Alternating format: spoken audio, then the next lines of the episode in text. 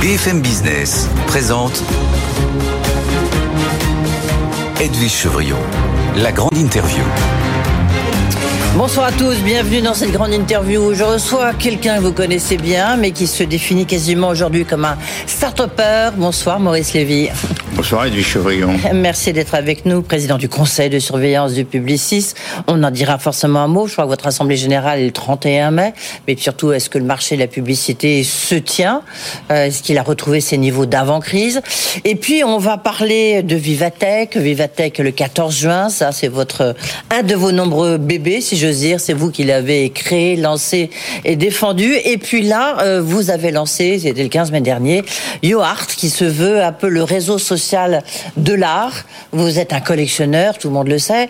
Et là, vous avez ou le YouTube. J'ai vu plusieurs appellations, mais en tous les cas, c'est une sorte de super galerie virtuelle où tout le monde, tous les artistes peuvent s'inscrire.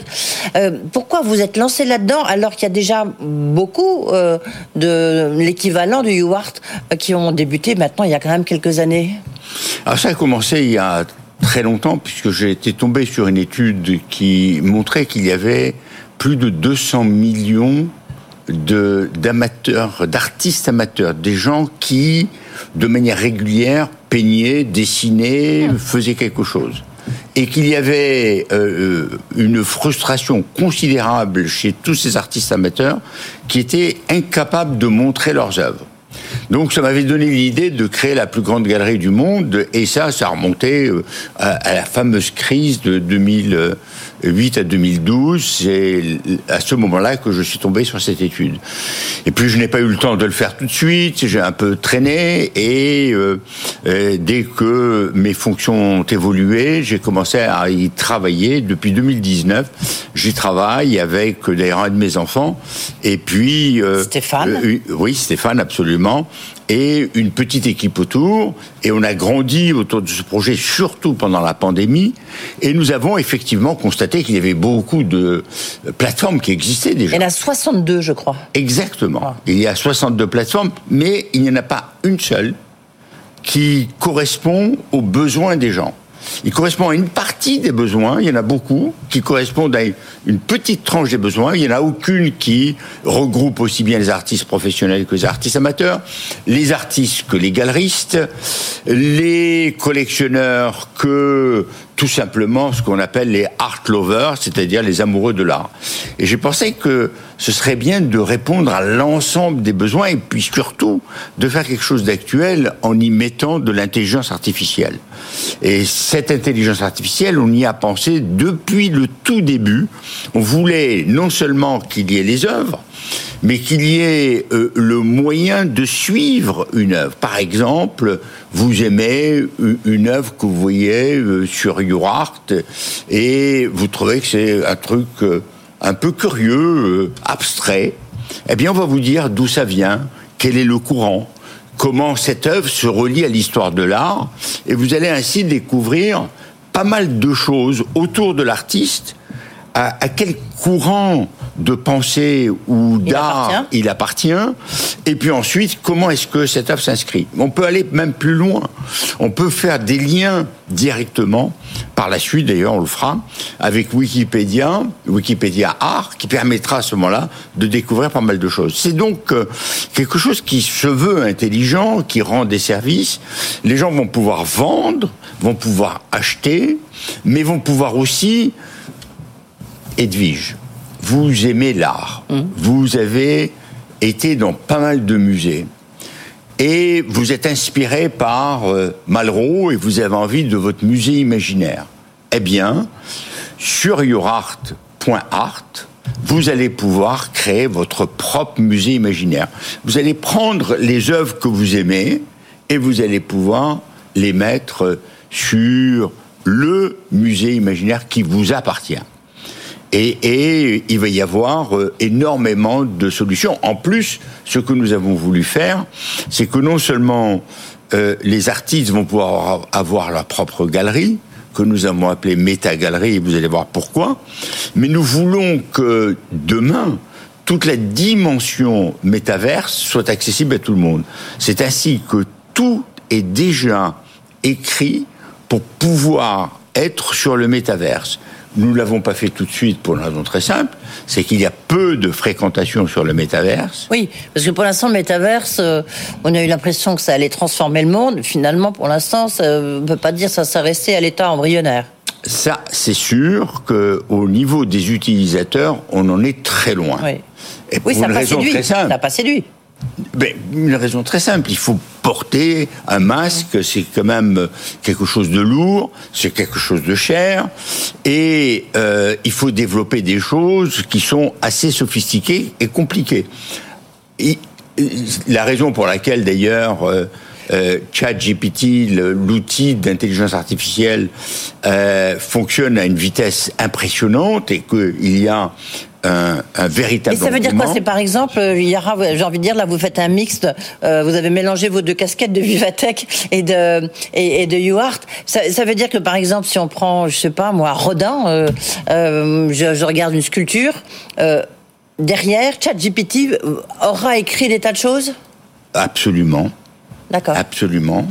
Et non Donc, seulement vous cela, mais l'utilisation de demain, ChatGPT. demain, parce qu'on est en train d'y travailler, on a sorti la première version, on en est déjà à la version 1.1. Euh, demain, il va y avoir la possibilité de mettre en majesté des sculptures en trois dimensions. Et ça, c'est très compliqué à faire parce que on n'a pas du tout envie que ça ait l'air d'être une photo euh, à plat. On Mhm. veut qu'il y ait vraiment le relief, qu'il y ait absolument tout. Donc euh, tous ceux qui Donc, font en fait, c'est des œuvres en trois dimensions, Si je comprends bien ce que vous dites, c'est la technologie, Maurice Lévy, qui va, qui veut, qui va, qui doit vous différencier des autres galeries euh, virtuelles c'est existantes. d'abord le service qui est très complet. Ce sont les innovations et c'est la technologie. Et la technologie fait une différence assez considérable par rapport à ce qui existe. Mais parmi les innovations, il y en a une qui est toute simple. Nous allons avoir euh, ce qu'on appelle un NFT, c'est-à-dire un, un instrument Oui, ici. digitalisé les- oui, oui. qui est virtuel, qui va être attaché à une œuvre, et l'auteur de cette œuvre aura un droit perpétuel. Exactement comme chaque fois qu'une chanson. Donc vous allez vendre passe- des NFT, quoi. Non, non, nous allons attacher, bien sûr on va vendre des NFT, mais on va attacher à toute œuvre physique la possibilité pour l'auteur de cette œuvre de recevoir un droit, une royauté comme on dit dans le jargon juridique, un droit à chaque transaction. C'est-à-dire que, je prendre un exemple idiot, je suis un pauvre artiste, mon œuvre se vend 1000 euros, je suis déjà très content qu'elle ait pu être vendue. À la suite d'un mouvement de folie, ce trait complètement ridicule vaut demain 300 000 euros, il est vendu en enchère, je vais toucher une, un droit là-dessus. Je vais toucher euh, 3%, 4%, euh, ce qui n'existe pas aujourd'hui. Et est-ce que vous allez créer des NFT pour les artistes? Parce qu'il y a des artistes qui ne sont pas capables de créer des NFT. Je veux dire, c'est c'est un, un savoir-faire. Lorsqu'on écoute Ah. Les patrons de Sora, on voit bien que c'est un savoir-faire. Nous n'allons pas nous substituer à l'artiste, mais nous allons leur, leur donner des moyens pour davantage s'exprimer. D'ores et déjà, ce que nous créons est assez spectaculaire, et quand vous vous promenez sur Très beau, très la, la, la plateforme, c'est euh, une différence colossale avec tout ce qui existe, mais nous allons encore l'enrichir. Nous allons y mettre aussi du contenu et donc du rédactionnel où on va mettre en avant. Et puis il y aura euh, euh, pas mal d'autres éléments comme des réseaux sociaux, vous l'avez évoqué tout à l'heure, la possibilité pour les artistes de travailler entre eux, de discuter entre eux, et voire même d'être inspirés ou d'avoir un mentorat ou une masterclass. Le, alors la question maintenant, vous avez ici, on est BFM Business, vous connaissez bien, et puis c'est pas à vous que Non, c'est les, pas les- vrai. les chiffres, business les, les- les chiffres vont pas vous faire peur, Maurice Lévy. Comment est-ce que vous pouvez atteindre euh, une rentabilité alors que vous avez des taux de commission que vous voulez volontairement assez bas, non? Ils sont Très bas, entre les plus bas 5 du et 10 marché. Voilà, les plus bas du marché. 5 à 10 Euh, Ça, grosso modo? 5% pour les galeries, Ouais. de manière à ce que les galeries ne soient pas découragées de venir, et puis 10% pour les artistes qui ne sont pas euh, qui vendent en direct. Ok. Maintenant, il faut atteindre une rentabilité. C'est ça le succès Ah oui, de, mais- de c'est ben, c'est que ça soit pérenne. Alors l'épine dorsale du modèle, c'est l'abonnement.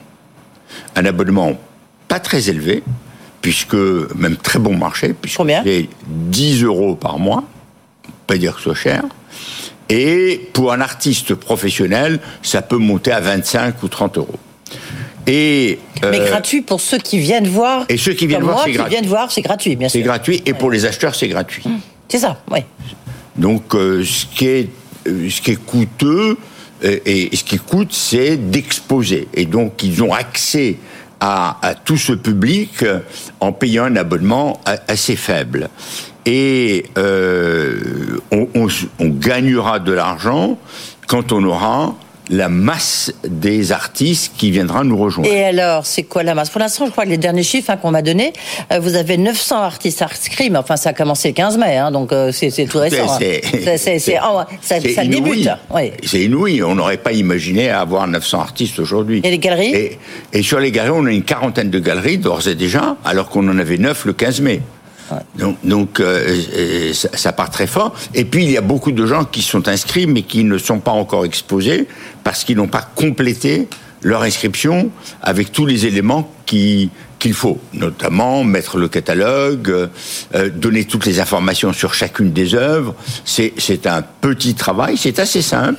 C'est même euh, très simple puisqu'en un clic, ils peuvent mettre les informations qu'ils ont sur une galerie ou sur un musée imaginaire, et c'est donc d'une grande simplicité, mais il faut réunir les informations, et euh, nous avons aussi un, un, un succès, pour l'instant, que je qualifierais d'estime, euh, mais qui est comme assez, assez impressionnant. Donc, il en faut combien Parce que... Au euh, total D'artistes Oui. Bah, si on veut avoir la, la, galerie la plus grande du monde, ouais ce seront des dizaines de milliers, voire des centaines de milliers. Le point mort. Euh, le point mort, on devrait l'atteindre en 2025, 2026, avec, combien avec euh, euh, 40 ou 50 000 artistes. D'accord. Bon.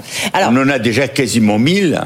Euh, je dis pas qu'en 40 semaines on va avoir. Euh, Bien sûr. Euh, Parce qu'en plus pour l'instant c'est français plutôt. Exactement. Pas français plutôt, c'est français français. Français français. Euh, après euh, européen. après, ça va être européen. Et puis les marchés anglo-saxons, évidemment, enfin, et chinois, enfin, et asiatiques. Oui, oui, mais on, on, va commencer par l'Europe. On va attaquer l'Europe du Sud immédiatement parce que c'est ce qu'il y a de plus proche. Et puis on va remonter. Ensuite l'Angleterre et ensuite les États-Unis avant d'attaquer le reste du monde. Euh, on, on, est parti pour 10 ans de déploiement. Et ce n'est pas quelque chose qui va se passer oui, en quelques temps. La, la question... Mais le point mort, on l'obtiendra euh, 2025-2026. D'accord, ok. C'est enregistré, vous savez, on est en C'est enregistré, j'espère bien, voilà. j'espère euh, bien. Attention, là-dessus. Euh, euh, ça fait non, partie mais... du business plan que j'ai proposé à ceux qui m'ont accompagné dans cette affaire. Quand vous regardez bah, les, les, dépenses de marketing des autres grandes galeries virtuelles qui existent, enfin similaires, c'est quand même des sommes très importantes en marketing pour se faire connaître, hein, parce que bah, c'est pas au patron de publiciste qu'on va expliquer ce qu'il faut faire comme comme dépense. Si vous regardez Artside, c'est centaines de millions de dollars levés, Singular c'est 50 millions de dollars. Euh, ça fait beaucoup, beaucoup d'argent. Euh, donc moi, j'en suis, en, en, dehors de, de, ce que j'ai mis à titre personnel, euh, j'en suis à 9 millions pour le premier le tour. Mmh.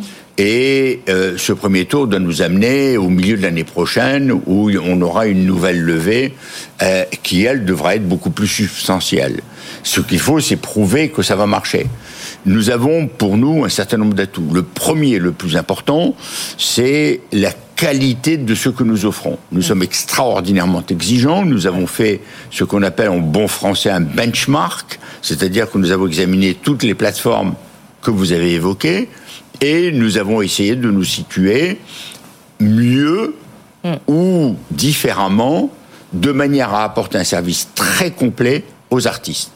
Pour nous, la première cible et la cible la plus chérie, c'est bien sûr les artistes. Nous voulons qu'ils se sentent très bien, qu'ils soient heureux, qu'ils considèrent que c'est leur eux. plateforme, c'est leur outil et qu'ils ils vont pouvoir être promus. Il y a déjà des ventes qui sont intervenues. C'est donc quelque chose qui est euh, très déjà très attractif, mais on en est au balbutiement. On est à 15 jours, même pas 15 jours de, de, de son démarrage. 10 jours. Comme vous dites, ça fait, vous travaillez dessus sur ce projet depuis longtemps. C'est ça. vous, avez, vous savez très bien où est-ce que vous voulez aller. Oui. Et, quant au, budget de communication, je, suis d'abord. Marketing, oui. Marketing, oui. Communication et marketing. Je suis très heureux que ça puisse être substantiel, puisque ça va aider effectivement les médias. Et donc, et Publicis, par exemple, aussi. Publicis oui, c'est Marcel qui est notre agence et, qui nous aide. Euh, et, je pense que ça va aller très bien. Et, qui a fait une très très belle campagne avec Open Your Heart, c'est-à-dire ouvrez votre art et ouvrez votre cœur. Très important. Ça fera le lien tout de suite parce qu'avec l'autre chose, l'autre actualité dont il faut parler, évidemment, c'est Vivatech, 14, 21 euh, juin. 17, euh, pardon, 14, 17 juin. Euh, là, on va, vous allez être concentré énormément sur tout ce qui est justement ChatGPT, euh, intelligence artificielle. C'est ça le, le, cœur de cette nouvelle édition de Vivatech? Alors, comme toujours, quand il s'agit de Vivatech, il y a beaucoup de choses. Il y a beaucoup de choses, et cette année, il y en aura encore plus. 2400 startups, hein, je crois. Il y a exactement, il y a 2400 startups qui exposent. Il y a plus de 10 000 qui viennent. Donc euh, c'est le lieu où les start-upers du monde entier se retrouvent. Ça c'est clair, les très grandes entreprises aussi. Il va y avoir euh, un espace beaucoup plus grand, on a augmenté de plus de 20% la surface. Une partie de cette augmentation de surface va être consacrée au sport et au lien entre le sport et la technologie, notamment euh, à l'orée des, des Jeux Olympiques, qui nous a paru intéressant euh, de faire ce, travail. Et puis, il va y avoir énormément d'innovation sur la mobilité, avec euh, des, des, choses très importantes qui vont être présentées, des robots, mais aussi sur la santé dans beaucoup de domaines. Mais le cœur du débat, c'est l'intelligence artificielle. Et effectivement, avec euh, tout ce qui a été créé par Sam Altman et OpenAI, oui, vous n'avez pas un déjeuner demain euh, avec justement Salman il me semble, hein, il me semble avoir vu ça. très, vous êtes très euh, bien informé, effectivement. Nous avons une quinzaine de chefs d'entreprise et Sam Altman qui vient déjeuner à Publicis et, on est très fiers de cela. Mais c'est aussi euh, le, fait que... Il sera là, lui, à Vivatech? Il ne pourra pas venir à Vivatech, il sera en Corée à ce moment-là. Hum il sera en Corée. Il n'est pas exclu qu'on puisse avoir une liaison directe. Je ne sais pas du tout si ce sera possible ou pas, mais en tous les cas. Euh, Qu'est-ce que vous allez lui dire demain Tiens, Salatman, Maurice bah, je vais d'abord. Il y a du côté très positif. il y a des, euh, et des côtés un peu négatifs. Enfin, négatifs. Enfin, vous voyez bien. Non, il y a des risques. il y a des risques. Comme toujours. il y a un risques, potentiel même pour l'humanité, disent certains. Extraordinaire, hum. et notamment pour tout ce qui touche à l'utilisation de l'intelligence artificielle pour euh, rendre les travaux pénibles moins pénibles, pour aider l'humain à réaliser un certain nombre de tâches difficiles et lourdes. Et il y a aussi tout ce qui aide dans le domaine de la santé, de la chirurgie, euh, des solutions absolument brillantes, ou même la recherche médicale. Il y a des choses qui étaient impossibles à faire, ou, l'espace, sans les capacités de euh, euh, technologiques qui, existent aujourd'hui. Le, risque, alors peut-être pas pour l'humanité, mais le, risque quand même qu'apporte cette intelligence artificielle, qu'apporte ChatGPT, pour vous, c'est quoi, euh, Maurice Lévy Vous avez de l'expérience, intéressant. Vous il, il y a pas mal de risques. Il y en a un très important qui est non seulement ChatGPT, mais toute l'intelligence artificielle, tout ce que l'on peut faire avec euh, les trucages, les fakes, et où on peut transformer une vérité. Et quand il s'agit de la diffusion de messages, quand on sait à quel point les médias se sont développés au travers d'Internet, et que il faut quand même se fier, pardon de le dire, mais aux vrais journalistes. Euh, et, ça, j'ai toujours défendu cette thèse parce que je crois que c'est extraordinairement important. Il vérifie l'information et avec euh, un outil comme ChatGPT, il pourrait y avoir euh, de la communication incertaine, de la communication qui peut tromper. Mais il y a d'autres risques. Il y a le risque aussi sur certains emplois qui peuvent disparaître. Et là, il y aura d'autres emplois qui vont être créés d'ores et déjà d'ailleurs. Mais par exemple, est-ce que chez Publicis, vous utilisez déjà euh, ChatGPT? On utilise, on teste ChatGPT sur un certain nombre de choses. Euh, moi, je le teste depuis des mois, depuis le mois de novembre.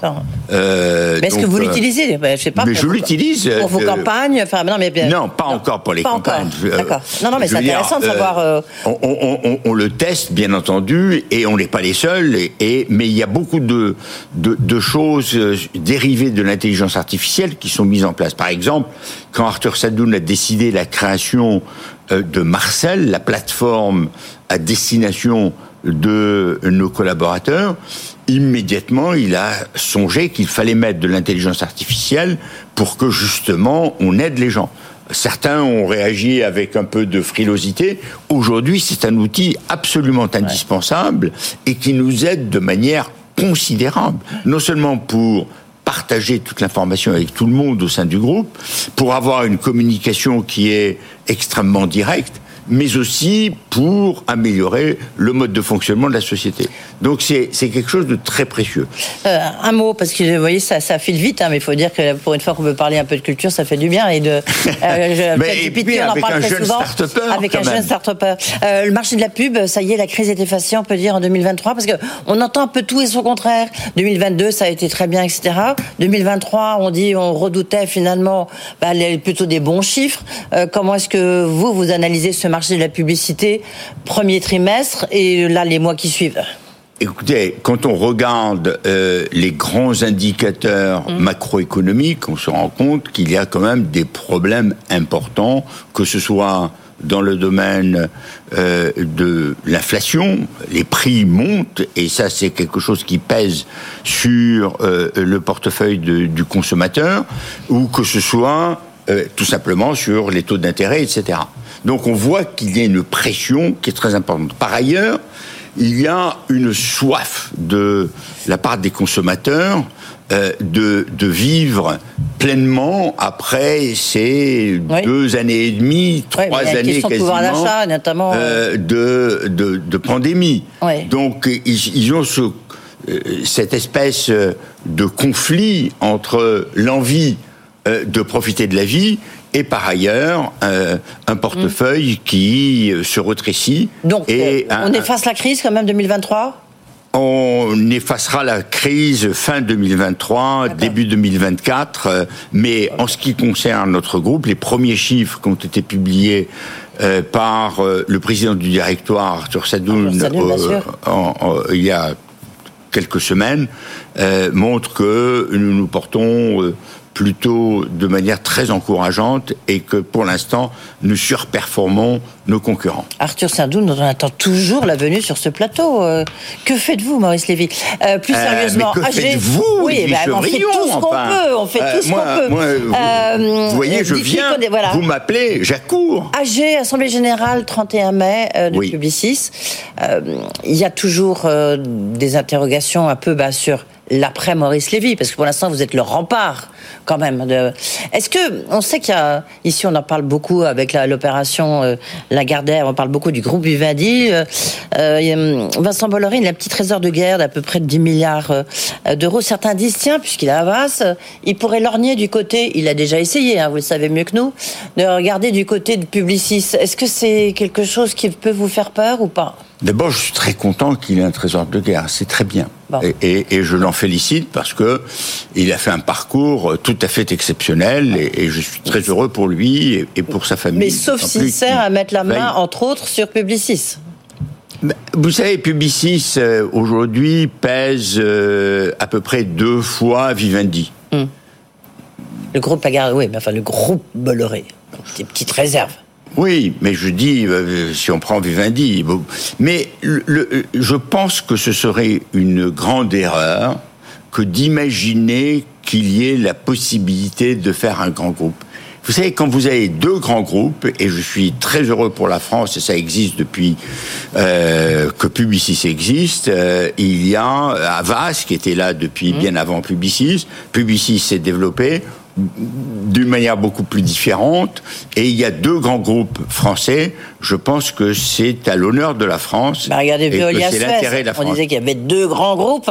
Mais moi, On je pense expliqué que, c'était mieux quand il y avait deux grands groupes pour la France. Ah ben voilà. Et Euh, je, je et vous donne mon opinion. Oui, oui, bien personnelle. sûr. Bah oui, c'est pour ça que je vous pose la question. Oui, oui, mais je vous donne mon opinion personnelle. D'accord. Et donc c'est beaucoup mieux s'il y a Publicis et Havas de l'autre côté. Ah, on est bien d'accord, et, Ouais. c'est et, et- et séparé par l'avenue des Champs-Élysées. Et pour calmer les esprits, allons sur YouArt. Donc euh, Absolument, voilà, yourart.art. Art. Absolument. Et vous allez, euh, venez nombreux, les collectionneurs, les amateurs d'art, ce qu'on appelle les amoureux, Et les art lovers, Ouais. les artistes, bien entendu. Et euh, vous serez très bien accueillis sur Et il y en a pour tout le monde, c'est ça qui est intéressant. Merci Maurice Lévy d'être venu nous voir, expliquer vos nouveaux projets. Il y avait encore Escalator et encore plein d'autres choses, mais enfin bon, Bon. on a vu juste une demi-heure pour parler de vos projets. Mais invitez-moi un jour où vous avez 6 heures et on en parlera. Merci beaucoup Maurice Lévy. En tous les cas, on vous retrouve déjà à propos de Vivatech. Et puis sur Art tous les jours, euh, comme vous l'avez dit. Voilà, c'est la fin de cette émission. Euh, vous pouvez évidemment la réécouter sur le podcast avec le QR code qui s'affiche euh, pour ceux qui nous regardent à la télévision, sinon sur le site de BFM Business en replay. Nous, on se retrouve euh, ben, la semaine prochaine avec notamment l'académicien Eric Orsena, Sabine Roule-Bézieux. On parlera euh, de mer et de plastique. Il y a des négos très importantes qui débutent à Paris pour une fois la semaine prochaine. Good Evening Business. Actu, experts, débat et interview des grands acteurs de l'économie.